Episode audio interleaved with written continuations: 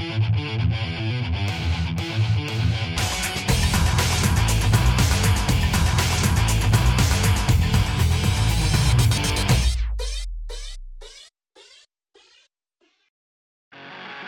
last time UNLV and Kentucky faced each other, a second round matchup in the 1985 NCAA tournament.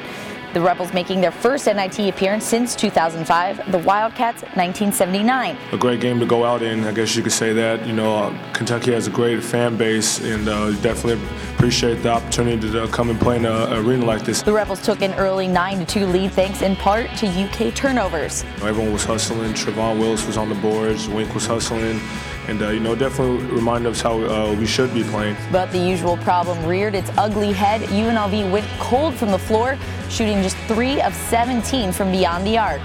This whole season been you know up and down. You know uh, we've been struggling shooting. Uh, you know, the whole thing, you know, in November, you know, we were saying we don't want to get to March and say, you know, I wish we could have did this, and, uh, you know, that's what happens. A Patrick Patterson putback dunk sent the Wildcats into and back out of the locker room with momentum, going up by as many as 20 to start the second. Missed the layup, and I just kept running in transition, and luckily the ball bounced my way off the rim, and I just finished it. So I just think it was a huge uh, momentum builder to carry over into the second half and just um, brought a lot of energy to the team. UNLV tried to hang on to the season, going on a 25-8 rally sparked by Wink Adams, Joe Darger, and Mo Rutledge.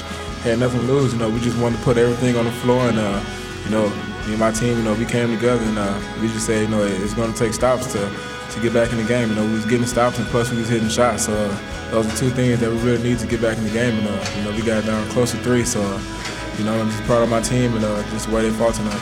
But the Rebs unraveled at the end, losing 70 to 60. We, we cut her to, to three and and uh, didn't quite uh, get back over the hump at that point. Uh, and get the looks we needed, didn't get them down, and then they converted the free throw line. You know, they're a very good team. I think uh, they're hard to guard one on one, and uh, they use ball screens uh, pretty pretty well um, in their comeback, and they hit some knocked out some tough shots. The guys that are coming back for next year, you know, they uh, they know what to expect. You know, coach has high expectations for everyone, and I'm sure you know they'll make a great race back to the NCAA tournament. Wish you could have went another way, but uh, you know, it's just something uh, they got to carry into next year, and uh, those guys, is, you know, really learned a lot about this season. Adams led UNLV with 14, Darger followed with 11, and Rutledge with 10. Meanwhile, Lon Kruger's club finishes out the season at 21 and 11. And for more on the NIT first round game, be sure to log on to LasVegasSun.com.